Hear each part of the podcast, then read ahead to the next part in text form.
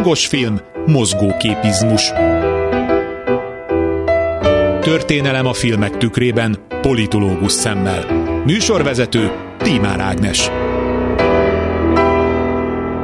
Jó napot kívánok, a szerkesztő műsorvezető Tímár Ágnes köszönti Önöket.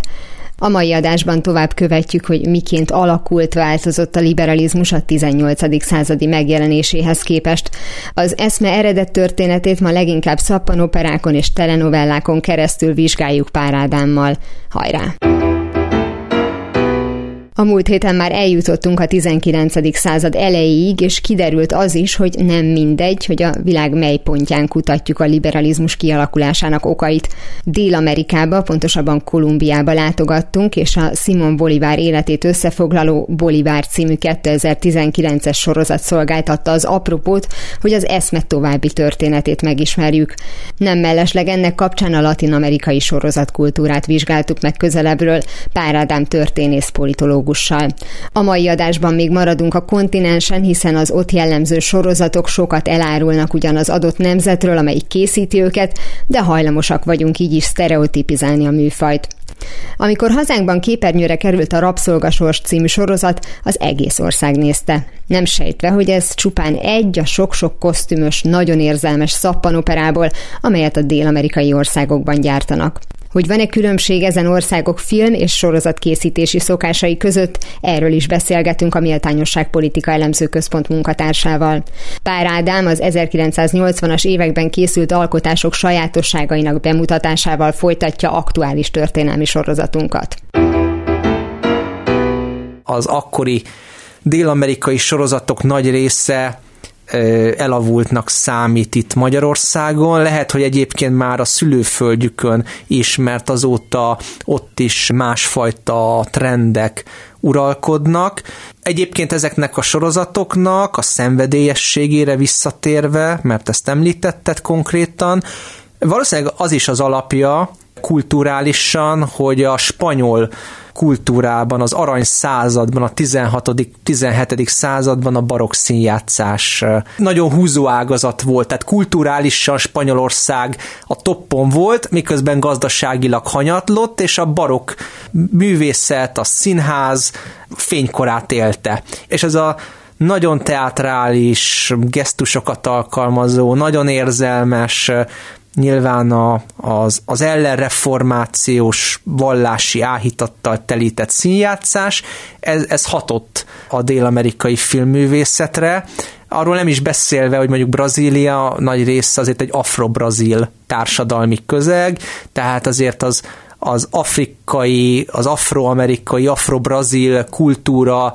is sokkal közvetlenebb, nyitottabb, természetesebb, mint ugye az európai kultúra. Hát ezt a sztereotípiát maguk az afrobrazil alkotók mondják. A 20. század elején volt egy mozgalom, amit úgy hívtak, hogy negritűd, ami kifejezetten az, az afrikai, azon belül a francia ajkú afrikai kulturális ébredés volt, és ugye ott megfogalmazták például azt, hogy, a, hogy Afrika is tud mit adni Európának. Tehát úgy érezték, hogy az európai ember az túlságosan racionális, túlságosan a technika rabja, ahogy egy Leopold Szengor nevű negritűd politikus művész mondta, egyébként a francia szocialista párt tagja ekkoriban, hogy az afrikaiak ritmust meg életet hoztak a, a holdgépek világába mármint hogy a nyugati világba. És valószínűleg ez is azért benne van például a brazil, brazil sorozatoknak az európai szemmel nézve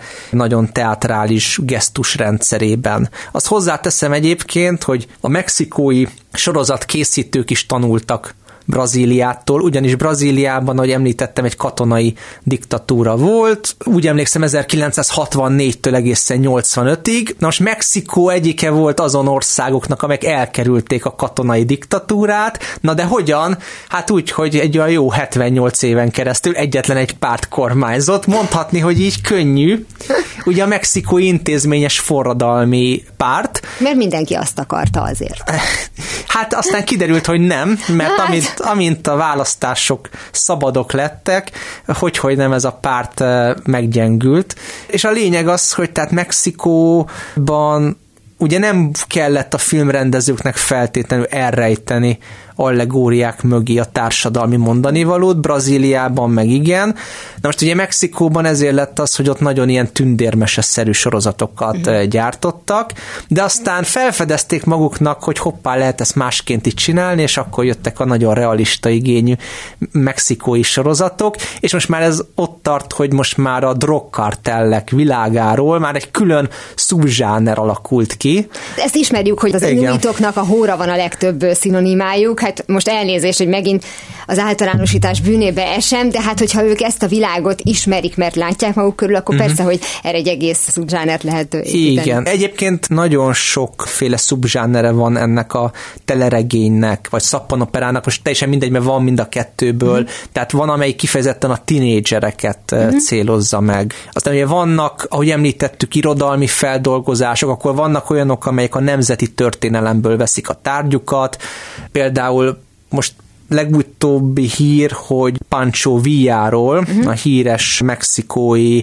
forradalmáról, szabadságharcosról, fél Robin Hood, fél Dózsa György szerű figuráról készült szintén telenovella. Ahogy említettük, Bolivárt nagyon sokan feldolgozták. A mexikói forradalomról, az 1810-esről is készült sorozat, úgyhogy Francisco Morales meg társai is ugye előléptek telenovella hősökké. Akkor ugye vannak a társadalmi problémákkal foglalkozók, például Mexikóban ugye a, a drogkérdés, vagy ugye az etnikai problémák, etnikai konfliktusok, amelyek szintén a 90-es években hosszú lefolytottság, elhallgatás után előtörtek, ugye külön szakosodnak teleregények a családon belüli konfliktusokra, ugye a nők megváltozott helyzetére, a klasszikus macsizmó kultúrájának a feloldására, a nők munkavállalására, és a mindenfajta ebből fakadó társadalmi kérdésekre. Tehát ez egy nagyon színes világ. Ennek az egész dél-amerikai, meg annak alapját alkotó spanyol, meg portugál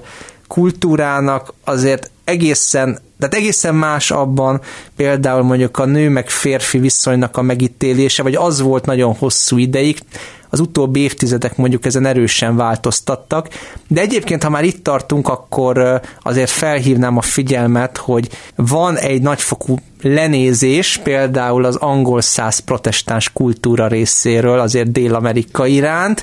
Egyébként Igen. a viszony kölcsönös, csak ugye arra akarok utalni, hogy az angol száz protestáns kultúrában azért van egy olyan Dél- és Közép-Amerika felfogás, hogy ez micsoda egy macsó és vad világ, és hogy ott minden kaotikus, és egyébként micsoda korrupt népek élnek arra felé. Szemben az angol száz kultúrával tényleg. Amelynek, mint tudjuk, szintén megvannak ugye érdekes történelmi vetületei.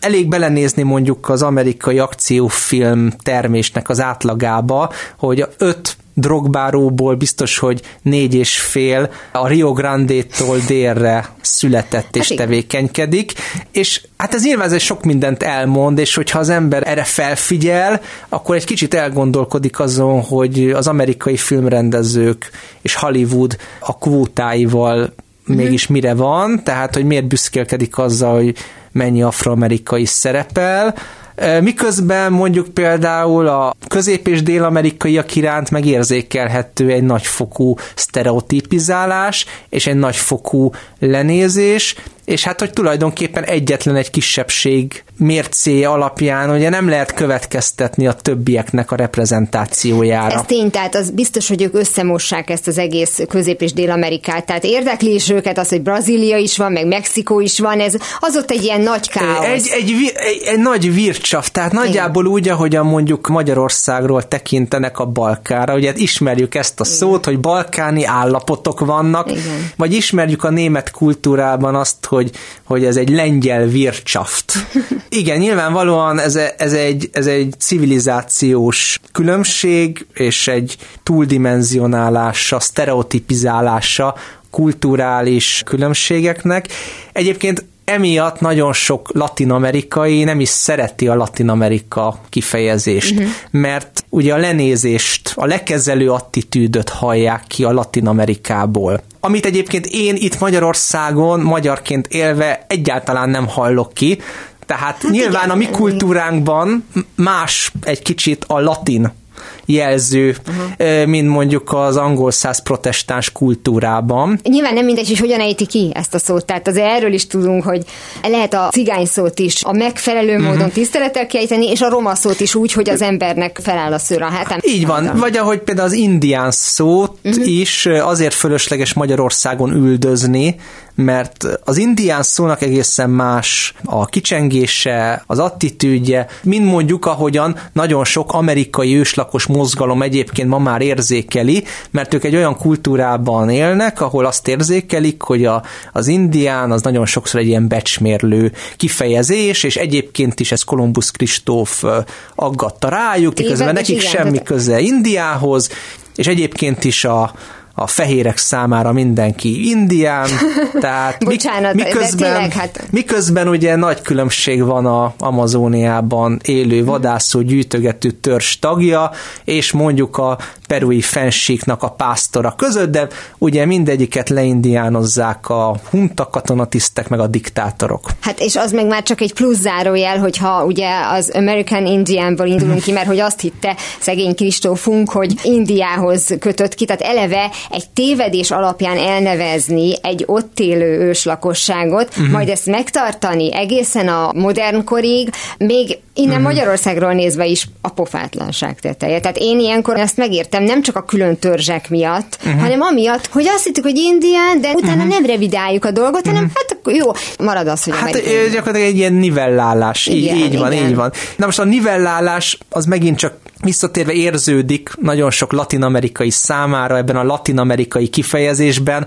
Ugye nem csak az a bajuk ezzel, hogy ez nem tesz különbséget, mondjuk a Portugál, Brazília és a a spanyol ajkú Venezuela között, vagy nem tesz különbséget mondjuk az afro-karibi Haiti és a kreol mesztic Mexikó között, bár ugye ez a különbségtétel sem haszontalan, mert nagyon sok minden megmagyarázza a történelemből, hanem ráadásul úgy érzik, hogy emögött van egy ilyen lenézés, hogy hát, hát ugye ezek ilyen latinok, ilyen, uh-huh. ilyen lusta, templomba járó, bikaviadalon a pénzt elszóró emberek, akik a rózsafüzért morzsolgatják a templomban, és, és így van, és ott imádkoznak a indián arcú Guadalupe szent szűzhöz, ahelyett, hogy összeszednék magukat, és gondolják a neoliberálisok, akkor majd, ha összeszedik magukat, akkor majd majd mi lesz. Majd ugye rögtön csökkenni fog a munkanélküliség,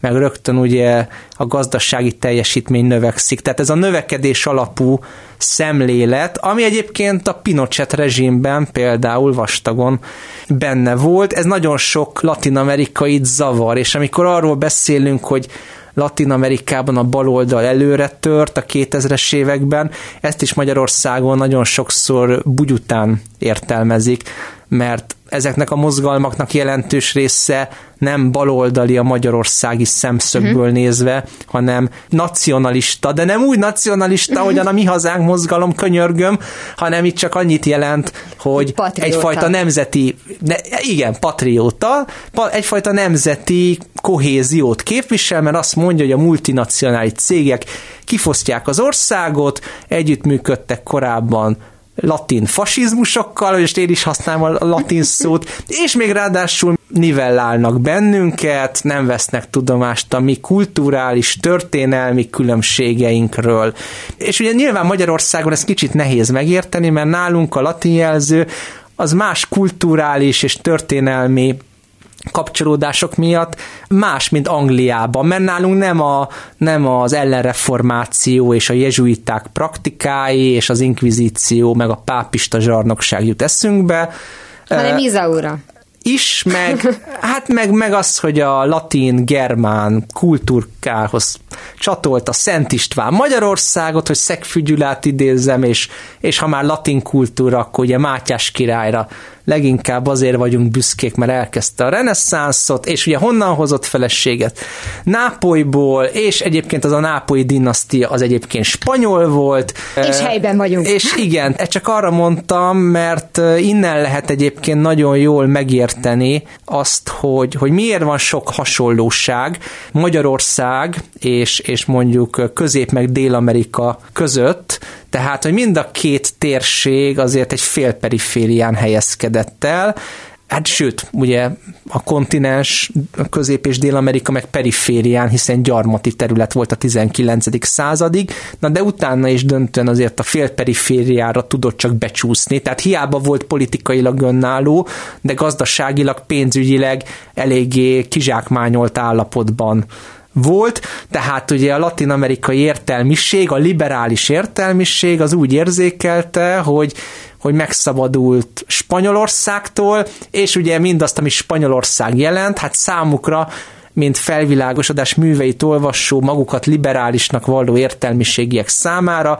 Ugye Spanyolország az, az minden rosszat jelentett, de ugyanakkor azt is érzékelték, hogy hiába hiába lettünk függetlenek, a függetlenség még önmagában nem szabadság, mert még ugye a régi spanyol hagyományok még itt vannak és folytogatnak bennünket, ugyanakkor meg vannak új hát hogy úgy mondjam, neogyarmatosítók, mint Anglia, aztán hát mondjuk Mexikó, ö, Mexikóban egy időben Franciaország, és ugye leginkább aztán az Egyesült Államok a 19. század végétől. És hát a magyar kultúrában is megjelenik az, hogy Magyarország ugye hiába Európa része, de mégis azért itt be van szorítva Németország közé, meg Oroszország közé, és hogy lényegében véve érzéketlenek a sorsára, mint hogy nagyon sok latin-amerikai értelmiségi úgy érzi, hogy a nyugat érzéketlen az ő sorsára. Mennyire beszélünk a mai napról, már olyan értelemben, hogy mennyire vagyunk frissek a uh-huh. filmgyártás, az egymás megítélése és a többi szempontjából. Azért kérdezem, mert hogyha ugye a latin kifejezést ők egyértelműen negatívnak érzik, ugye ilyenkor azt szokták mondani, hogy te túl érzékenyek, nem, hát hogyha az egész életed arról szól, hogy 10-ből 9 megjegyzés az negatív, uh-huh. akkor persze, hogy... Hát ez főleg az Egyesült Államokban igen, élőknél az, érzel, igen, érzékelhető. Persze. Azt mondtad, hogy tulajdonképpen kölcsönös ez a nem igaz igazán kedveljük az angol uh-huh. száz protestáns kultúra, és mondjuk ez a, hát most én is azt mondom, hogy dél-amerikai kultúra, uh-huh. mert azért ebbe több ország is beletartozik. Ez például a, a gátja lehet annak, hogy egymástól tanuljanak filmművészeti szempontból. Uh-huh. És ezt azért kérdezem, mert hogyha valaki megnézi azokat a például argentin vagy brazil gyártású filmeket, amelyek egyébként gond nélkül kijutnak Velencébe, Kánba. Uh-huh. Azt hiszem, hogy az volt a címe az egyiknek, és egy igaz történeten alakult, uh-huh. hogy ahova a pápa is gyalog megy, uh-huh. amikor várták a pápa látogatását, és hát ez egy annyira elmaradott település uh-huh. volt, hogy konkrétan nem volt angol WC uh-huh. az egész területen. És ezért mindenki elkezdett WC-t építeni, uh-huh. hogy ha megérkezik a pápa, akkor legalább az ne legyen, hogy és aztán uh-huh. végül... Ez egy megható És igaz történet, történet volt, és végül uh-huh. nem jött a pápa. Uh-huh és ott álltak a, a téglából összetákolt, mondjuk úgy, hogy angol WC-ikkel. Uh-huh. Szóval tényleg egyébként ilyen szívfacsaró volt a film, miközben egy olyan érett, szarkasztikus humor járt át uh-huh. az egészet. Tényleg ajánlom mindenkinek, uh-huh. és nem volt benne más nemzetnek a pénze, amelyik dramaturgiailag beleszólt volna, uh-huh. tehát ha akarnak, ha a nemzetközi közönséghez akarnak szólni, akkor azért ők pontosan tudják, hogy mi az, ami a miénknek kell, és mi az, ami meg fogja mhm. érinteni uh-huh. a német, a magyar, az orosz, akármelyik nézőt.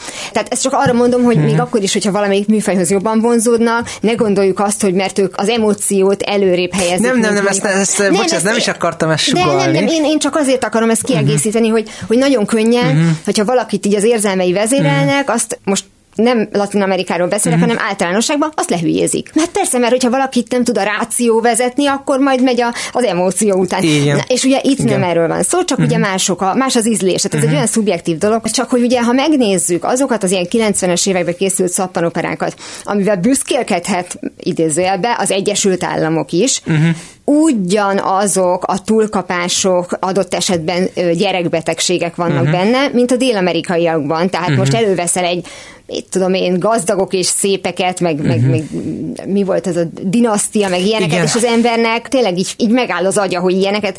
Hát, vagy mai szemmel azért szemmel, a Dallas val- is. Igen, tehát, hogy valójában ők tudták, hogy ez egy szappanopera, tudták, hogy ebben mennyi energiát és pénzt érdemes fektetni, mert uh-huh. tudták, hogy kihez fog szólni, de ha egyszer ilyen közel vannak ugye földrajzilag is egymáshoz, akkor azért át tudnak kukucskálni már, uh-huh. hogy kulturálisan, és hát azért láthatóan az amerikaiak is, ugye akkor is már a 90-es uh-huh. években is csináltak minőségi akár sorozatot, uh-huh. bár nagyobb eséllyel filmet, és ezek szerint a, akár mondjuk az argentin uh-huh. vagy a brazil filmesek látták ezeket a különbségeket, uh-huh. és hogy valószínűleg lojálisak akartak lenni uh-huh. a saját műfajukhoz, felmérték azt, hogy 10-ből 9 uh-huh. néző akkor is a szappanoperát uh-huh. akarja látni, azt a, azoknak a, a műfaji sajátosságait, tehát az önmagában egy érdekes dolog, ez az egyik. Uh-huh. A másik része pedig az, és ebben nem tudom, hogy mennyire vagyunk frissek, hogy mondtad, hogy mik megvan ez a kvótarendszer, és figyelnek arra, hogy hova mennyi afrikai-amerikai kerüljön, uh-huh. és a többi. Közben a, a latin-amerikaiakat, meg úgy, ahogy van, nem fog.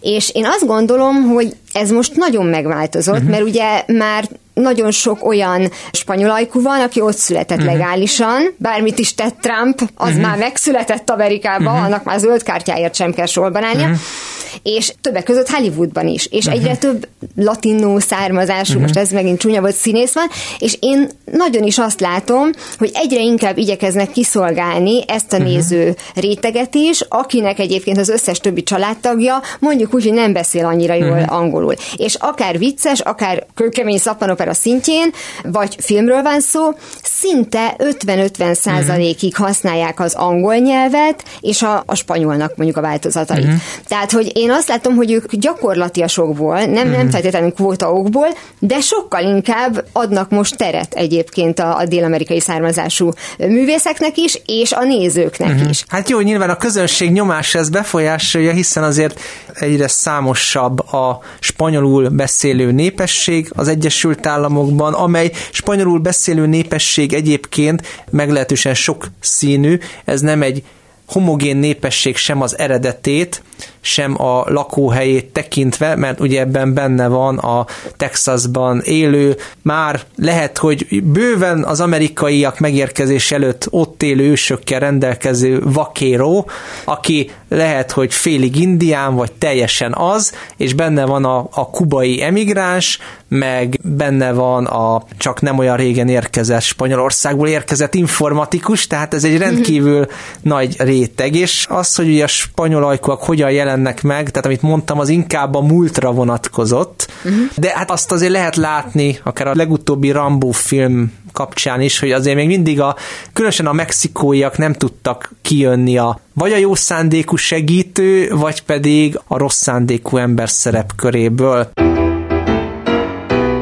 A következő adásban Pár Ádám történész politológus segítségével tovább vizsgáljuk a 19. századi Dél-Amerikát és közelebbről néhány országát. Nem véletlenül, hiszen fordulatos történelemmel bírnak, a végtelenségig lehetne mesélni a kontinens életét, épp mint egy a kultúrája részének számító szappanoperában. Bár az Aranyoskám című film óta tudjuk, a kontinens északi részén már hamar találtak a műfajnak egy olyan elnevezést, amitől mélyebbnek, komolyabbnak, esetleg hitelesebbnek tűnik. Ez a nappali dráma. A nevén kívül azonban lényegében ugyanazon recept alapján főzik meg, mint Dél-Amerikában. Ez persze nem véletlen, ahogy mai vendégünk kitért rá, az észak- és dél-amerikai filmesek bőven tanultak egymástól, hogy milyennek is kell lennie egy ilyen sorozatnak. Ez volt már a hangos film mozgóképizmus, legközelebb ismét szombaton délután fél kettőtől várom önöket. Természetesen a korábbi adásokat, ahogy a mait is hamarosan megtalálják archívumunkban, valamint podcastként. Kövessenek minket a Facebookon, és ha még nem tették, iratkozzanak fel YouTube csatornánkra. Köszönöm a figyelmüket, a szerkesztő műsorvezetőt, Tímár Ágnest hallották. Viszont hallásra! Hangos film, mozgóképizmus. Műsorvezető Tímár Ágnes.